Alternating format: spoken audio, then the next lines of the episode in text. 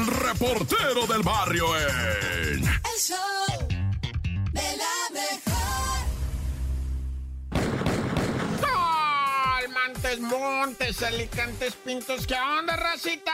Del show de la mejor 97.7. Besos a todos en cabina, ¿verdad? Y un abrazo grande también. ¿Cómo va la situación? Al cienón, bueno, al doscientón, al milón, ah, ya, ¿no? Bueno, comenzando con una decisión que se viene tomando ya en diferentes municipios del país, por ejemplo, en parte del Estado de México, en Ciudad Juárez, en Tijuana, choferes que ya no quieren prestar el servicio después de las 8 de la noche porque está camión, dicen los choferes, no, está camión. Los malandros, no nada más es el detalle del vandalismo, dicen, por ejemplo, en Ciudad Juárez que se meten a las colonias y los roquean, sino que también en Edomex, pues ya te la sabes cómo está el rollo de que se suben los ratas, va, y pues a basculear a la banda, tumbarles con lo que traen, hasta las gorritas les quitan, güey, agüita, eso. En Tijuana va, batillos que estudian en la universidad dicen, no, pues es que salimos a las 10, imagínense, salimos a las 9, ya no hay transporte. Están sufriendo este detalle, va, diferentes municipios del país, qué tremendo ser trabajador, ser estudiante, salir, va, y ya no encontrar, pues, cómo arrimarte para tu cantera, porque la neta, la malandrinada tiene, pues, paniqueado a todo el transporte público, los vacunan constantemente, va, pero eso ya cada, cada alcalde, cada gobernador o cada la jefa de gobierno, etcétera, etcétera, se irán poniendo las pilucas porque luego vienen los votos, van allá. Y finalmente fue capturado un individuo que disparó en contra de un auto que iba una familia. No se sabe todavía a ciencia cierta qué fue lo que pasó. Están los vídeos en donde pues eh, se mira como un carrito de estos eh, Hyundai va, se le empata a un carro familiar y viene un primer balazo, ¿no? ¡Pum! No les pega. ¿Qué onda familia? ¿Están bien, Simón? Y el vato le dice, ¿para qué lo correteas? No lo correteas, espérate. Y avienta a otros dos, ¡pum, pum! Y luego le pasa por un lado, güey, no, está loco. Y ahí se oyen más detonaciones todavía. Bueno, te comento, va, que el hombre identificado como Roberto N, 34 años de edad, pues fue identificado, fue detenido. No se sabe todavía el motivo por qué le disparó a esta raza, güey. O sea, si los quería espantar, si fue un cerrón. La neta, yo sí ando, pero a las vivas, güey, sobre todo con ese rollo de, de conducir. Gente, neta, a las vivas, no se mueran por un cerrón, por un tope, porque no le cedieron el paso a alguien. No se mueran por eso, güey. Estamos muy violentos, muy histéricos, güey. Neta que hay que andar leve, porque por una cosa de estas, dejar sin comer a la familia y hacer pasar una tragedia. No, a ver que te quieres meter, pásate, güey. Sobres, tú dale. Sí, la neta, ¿para qué la juegan? Bueno, ya mucho verbo debilita. ¡Corta! Esta es la Topo Reflexión.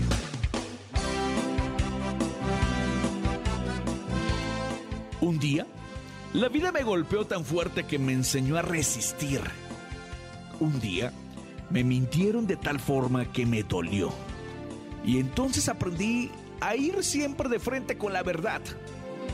Un día, me falló quien menos imaginaba y entendí que las palabras hay que cumplirlas. Y de los actos, hacerse cargo.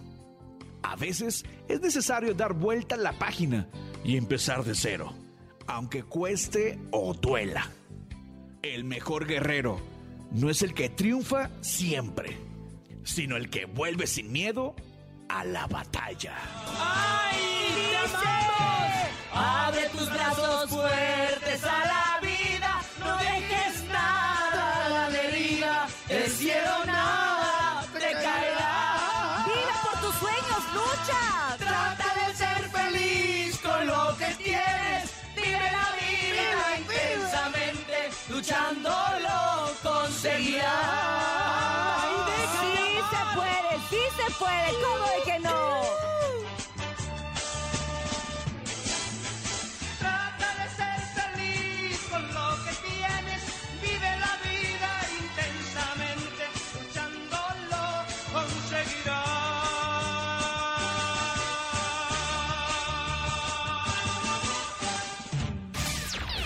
No te la creo. En el show de la mejor. ¿Están listos para escuchar lo que les traigo a través del Noti La Creo? Ay, a ver, no, No, te la sí, creo. No Sí. I'm ready for Esto- the naughty la creo. Los va a sorprender porque es muy 2020. Y es que un padre saca a su hijo de la escuela para que pueda concentrarse por completo en los videojuegos. A ver, ¿cómo, está ves? eso? Ahí te va. Un padre canadiense está generando controversia por tener diferentes planes para su hijo con el motivo de apoyarlo en la carrera de gamer profesional. Yes. Yendo tan lejos como para sacarlo de la escuela para que pueda dedicar más tiempo a jugar. Dave Herzog ha estado criando a su hijo Jordan para una carrera de deportes electrónicos. Dave afirma que puso un controlador de juegos en las manos de su hijo cuando solamente tenía tres años, o sea, un control de videojuegos, y no le tomó mucho tiempo al niño descubrir que tenía verdadero talento para los videojuegos. A los siete años ya era un jugador muy hábil de Halo y a los 10 años ya estaba superando a los jugadores locales, pero fue cuando Jordan ganó su primera, eh, vaya, su primer concurso en donde ganó más de 2 mil dólares. Ahora su hijo pasa entre 8 y 10 horas todos los días jugando Fortnite y come frente a su computadora, se la pasa horas viendo técnicas de cómo jugar y diferentes cosas. O sea, este niño pinta para ser un jugador profesional de videojuegos. Y es que está a la alza porque, por sí, ejemplo... está, sí está bien, sí, pero no. Es que A ver. Los, los jugadores profesionales de videojuegos ganan muchísimo dinero. ¿eh? Sí, Sí, pero a ver, te voy a claro. decir una cosa. Yo estoy de acuerdo que obviamente te van a abrir nuevas carreras. O Claro. sea, ya evidentemente en cualquier momento ya va a estar eh, de social media, que es todo de las redes sociales, va a estar una carrera de influencer probablemente, donde te van a dar los algoritmos y todo lo que tienes que hacer de contenido. Me imagino que sí, y ahora la carrera de gamer. El punto es, ¿qué va a pasar? Perdón, es que ya soy una señora mayor. ¿Qué va a pasar con las carreras convencionales como los médicos, como los arquitectos, como los abogados, porque obviamente pues estos chavos que están tan jóvenes van a traer el chip de, oye, yo quiero ser influencer, quiero ser social media, ganan muchísimo dinero. Por Sí. ejemplo, los gamers ganan mucho, mucho, Sí, mucho Ganan dinero. mucho y los patrocinan marcas chonchas, ¿eh? Que- marcas Creo de que el lujo. más así, así pobrecito gana 30 mil pesos. y Me da 50,000. preocupación, te voy a Y- y decir. ganan en dólares también. En dólares, porque son carreras que están bien pagadas allá, o sea, donde están institucionalizadas Gringo. como una profesión es en Estados Gringos, Unidos. también en Europa y, los se, coreanos. y se también. dio la- se dio, se dieron cuenta precisamente ahora cuando vino la pandemia que había pocos médicos, que había pocas enfermeras, pocos Sí. paramédicos, poca gente eh, enfocada en la salud. salud. Mira, el nene me está viendo con cara de mi tía, me va a regañar. No, No, te voy a no. regañar, nene.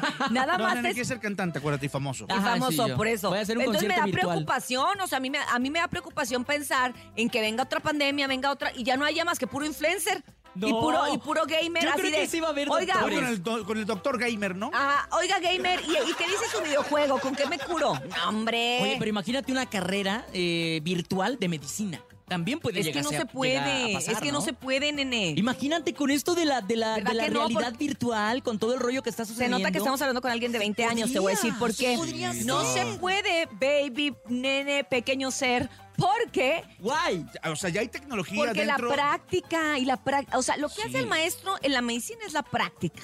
Porque cada enfermo y cada paciente es distinto. En la medicina hay mucha tecnología, mucha, mucha, mucha, pero al final la parte humana del doctor, de que cuando te, ocu- cuando te opera y todo, 100% es- al finalizar es, del doctor, no del robot ni nada. Pero, pero incluso también el robot puede tener No, cierta nene, precisión malo. en donde el doctor lo controla. Pero es muy caro. pues- Hay un, les pues voy a decir, una robot. les voy a decir de un robot que opera. Hay un robot que opera Ah, que sí. se llama el, el Da Vinci, se llama Da Ah. Vinci. Y hay ciertos doctores que Ah, cuando... ese era un pintor de hace No, no, no, Cuando salió, lo compraron para. Y, y aparte, mira, ahí te va, porque yo me quería operar con esa cosa cuando me quitaron la ¿Con matriz. Porque yo tengo una Oh. amiga que me dijo, no, hombre, a mí me lo quitaron con el Da Vinci y en friega me recuperé, no sé qué. Ah, pues Y ahí va. que ¿Quién es ese güey? Ahí va Muy la Urias famoso. a investigar. Y fui con tres doctores y los tres doctores me dijo, mira, ya se comprobó que sí, evidentemente el insumo es carísimo. O sea, operarte con un robot es carísimo. Por número ahora. uno.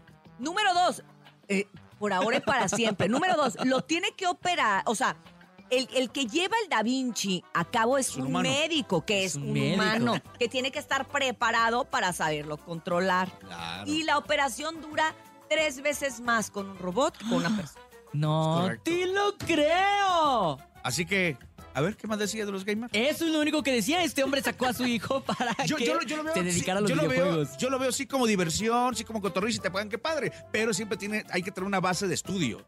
Ah, claro. doctor o que lo que evidentemente es muy difícil ser un gamer profesional porque no cualquiera lo puede hacer. Y sí son. O sea, eh, sí tienes un talento especial. sí, Eso sí, lo reconozco. Chan es sí.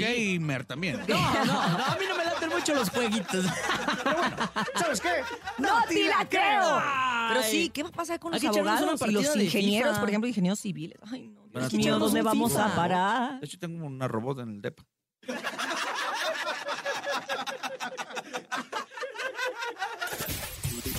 La bacha y el cerillo en El show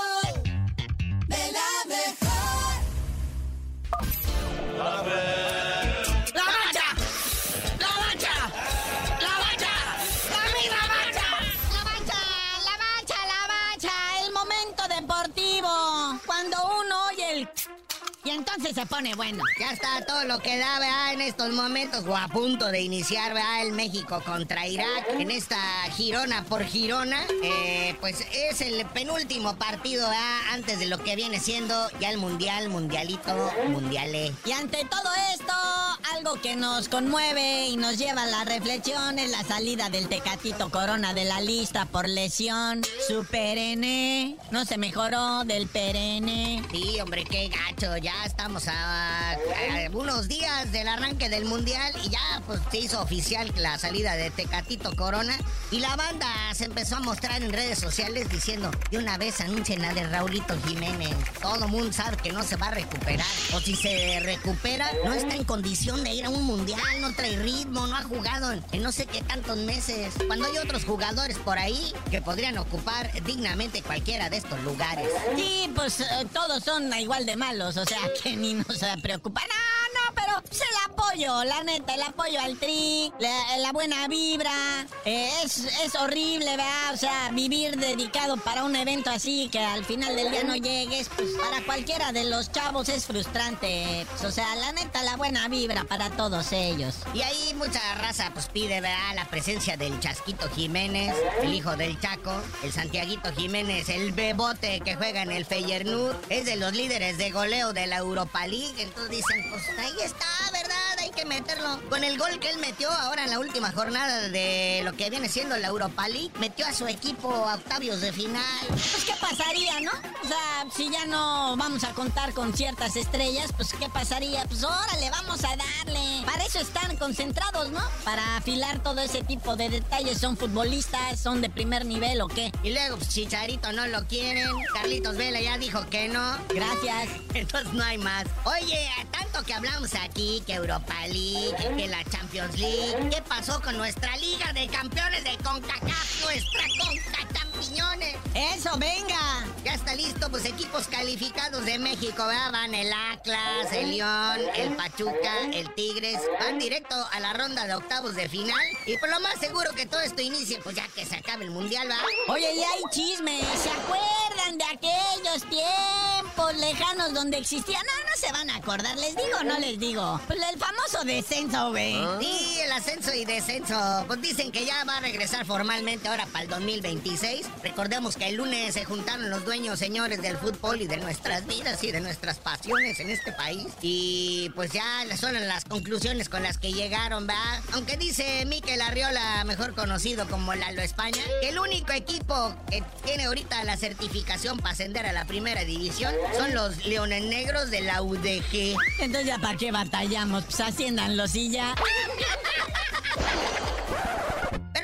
Carnalito, ya vámonos. Ahí en la semana les vamos a ir dando más chismes de lo que va saliendo ahí, de los acuerdos que llegaron en la Junta de Dueños. Pero por lo pronto tú no sabías de decir por qué te dicen el cerillo. Hasta que nos digan la realidad de lo que es la segunda división, para no caer en dimes y diretes. La realidad, ¿por qué no tienen lana y por qué antes sí tenían? Nah, el reportero del barrio en El show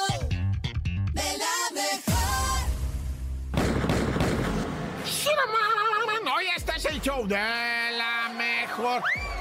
Ahora con unos accidentes que, hijo su, de no creerse. Primeramente, un estudiante de psicología de la Universidad Autónoma del Estado de Morelos. Muy temprano el viernes se fue a hacer senderismo, güey. Pero, pero no, o sea, iba sola la morrilla de nombre Estefaní, ¿verdad? Se lanzó sola, dijo, no, yo doy una vuelta y regreso en la noche para irnos al party. Todavía mandó ubicaciones, pero perdieron el contacto el viernes con ella ya en la tarde. ¿Qué onda por la Stephanie, güey? Que se fue a caminar al cerro. Es un cerro muy de mucha gente que va, va, el Chumil, el cerro del Chumil, peligroso por las barrancas y todo eso, pero pues que la morra se había ido y pues ya nadie dijo nada. En la noche no vuelve, se comunican entre familiares, amigos, hablan a protección civil, se lanzan, no la localizan, tienen que esperar al sábado en la mañana. ¿Te imaginas el terror de la familia, de los amigos? ¿Dónde está Stephanie? güey? En la mañana ya empiezan con la luz del día la búsqueda en el cerro y lamentablemente la hallan sin vida.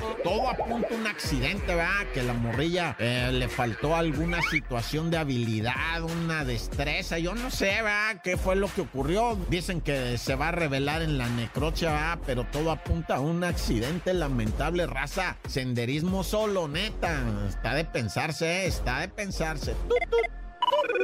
Y bueno, en un cumpleaños, lamentablemente, Arabella, una chica ya en el Reino Unido, en mero Londres, ¿verdad? Estaba platicando con su puchungo en FaceTime. Le dice, ya, vente para el cumpleaños, güey. Ya, ya voy para allá, mija. Mira, estoy en el puente aquí, en el Kingston Bridge. Es el puente más emblemático de allá de Londres, ¿verdad? Es ese puente que tiene, el que siempre tiran en las películas, güey. Siempre que hay películas de desastre, ese, sale Londres y ese puente haciéndose pedazos. Bueno, pues el vato se recarga en el puente en una, en una, ¿cómo se dice? Este, en un barandalito así, que está el vato, se recarga ahí y como que se quiere sentar, pero está con el celular en la mano y se va para atrás, güey. Y la morra, güey, la, la novia, güey, mirando todo cómo se va para atrás y grita espantoso la familia. ¿Qué pasa, mija? ¿Qué pasa? No, pues el James, así se llamaba el vato, el James se fue para atrás de espaldas en el puente, que, uy, hija, neta, no, pues, pues Dios quiera, va, llamaron a todas las autoridades, a todo mundo. Una hora estuvo flotando el cuerpo del muchacho ahí en el río Tames, si se llama ahí, va. Una hora lo fueron a sacar, lo llevaron al hospital, lo trataron de reanimar, todas esas acciones, va, y no se consiguió. Mendigo selfies, va, mendiga